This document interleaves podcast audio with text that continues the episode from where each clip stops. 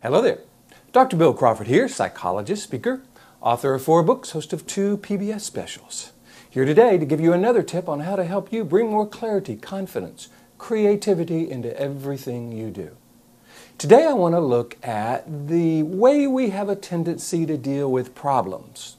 Because we all know problems will pop up, whether it's big or small, and I think we want to make sure we're dealing with them purposefully. And my belief is there's a couple of ways to deal with them. One is the kind of the typical way. When people come across a problem, they have a tendency to go, oh crap, or maybe stronger than crap. In other words, they have a reaction to the negativity of the problem, the frustration the problem may be going to cause, etc., etc., etc. That's understandable, but that then has us kind of trapped in that lower 20% of the brain, just feeling bad about the problem not really doing anything about it. You know, if that, if that negative uh, energy has us motivated to do something about it, well, hey, that's something, but I think there's even a better way to react to it and then to deal with it. And that way is what I call good information.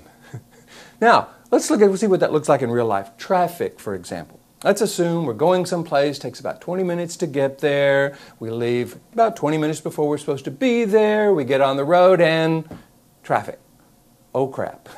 now we start thinking about okay, what problems are going to be caused, how people are going to react, what this means when I'm going to be late, what am I going to say, how many times have I been late before, why didn't I start earlier, boo, boo, boo, boo, boo. Understandable, but notice just how that, that negative kind of worry, resentment, anger, frustration is our experience around traffic. Now, we're still in traffic, we haven't done anything about traffic because, frankly, we just can't do anything about traffic, and yet we're not seeing it in a way I think that's helpful. I want to be very clear now, I'm not saying you have to be different in traffic. For those of you who find yourself feeling angry or frustrated or resentful or annoyed in traffic, and that works really well for you, feel free to keep that up. I have no judgment about that.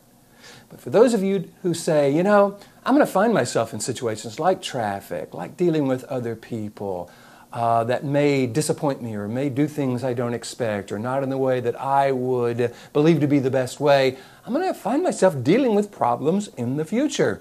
How can I deal with them more successfully?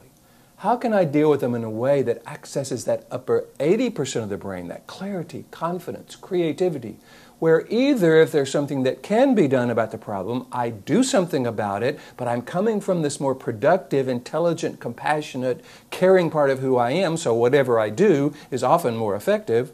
Or if I can't do something about it, I'm able to accept that and then move into, okay, given that I'm going to be spending time here in traffic, how do I want to use this time? That reaction, in my opinion, is good information, because I think it is. Right now, we have good information about what it's like to go on this particular road at this particular time of day, or maybe good information about only leaving 20 minutes for a trip that takes 20 minutes, or good information about maybe a plan for what we need to do if we find ourselves being late in the future, but it's all good information. Okay, that works for traffic. Let's look at relationships. And these things could be anything. Could be family relationships, could be friendships, could be romantic relationships, could be business partners. Isn't it fair to say that people will always give us good information about who they are and how they are in a relationship, how they are in a friendship or a, or a loving relationship or a family relationship? Do they keep their word? Do they do what they say? Do they take others into account whenever they say something? Is this someone I can depend on? And frankly, we can pretty much always depend on them to behave in a way that they've shown us this is how I behave. In other words, they've given us really good information for the most part. We need to make sure we're taking that and acting upon that, or at least taking that into the equation. So we know if someone says, hey, let's meet at 10 o'clock, and we know they're always 15 minutes late, Good information. Do I show up at 10 till 10 or 5 to 10 or maybe even 10 o'clock? Or do I kind of show up at 5 after? Or do I just show up and give myself something to do between the time they're there? Or do I not plan that engagement with them because they're really not doing what they say they were doing? They're giving me good information. Am I going to take it? Family situations, good information. Do they talk about others? If they talk about others, they're probably going to talk about me. So, what do I want to share with them? Good information. Now, the only place this really is not something that I would encourage you to apply is in the area of significant loss. If you've lost a loved one, that is a problem. That, there's really nothing good about that. So I'm not talking about saying everything is good information. You know, there's some situations that are just sad. And, and feeling sad is really something we really want to feel because we want to define ourselves as someone who feels sad when we've lost something significant, someone important in our lives. But let's look at the rest of all the problems that we have a tendency to react to with, oh crap. If we could begin to say, hmm, good information. What have I learned from this? If I were doing this differently in the future, how would I do it differently so that I'm not dependent on traffic or other people to be a certain way so that I can be successful?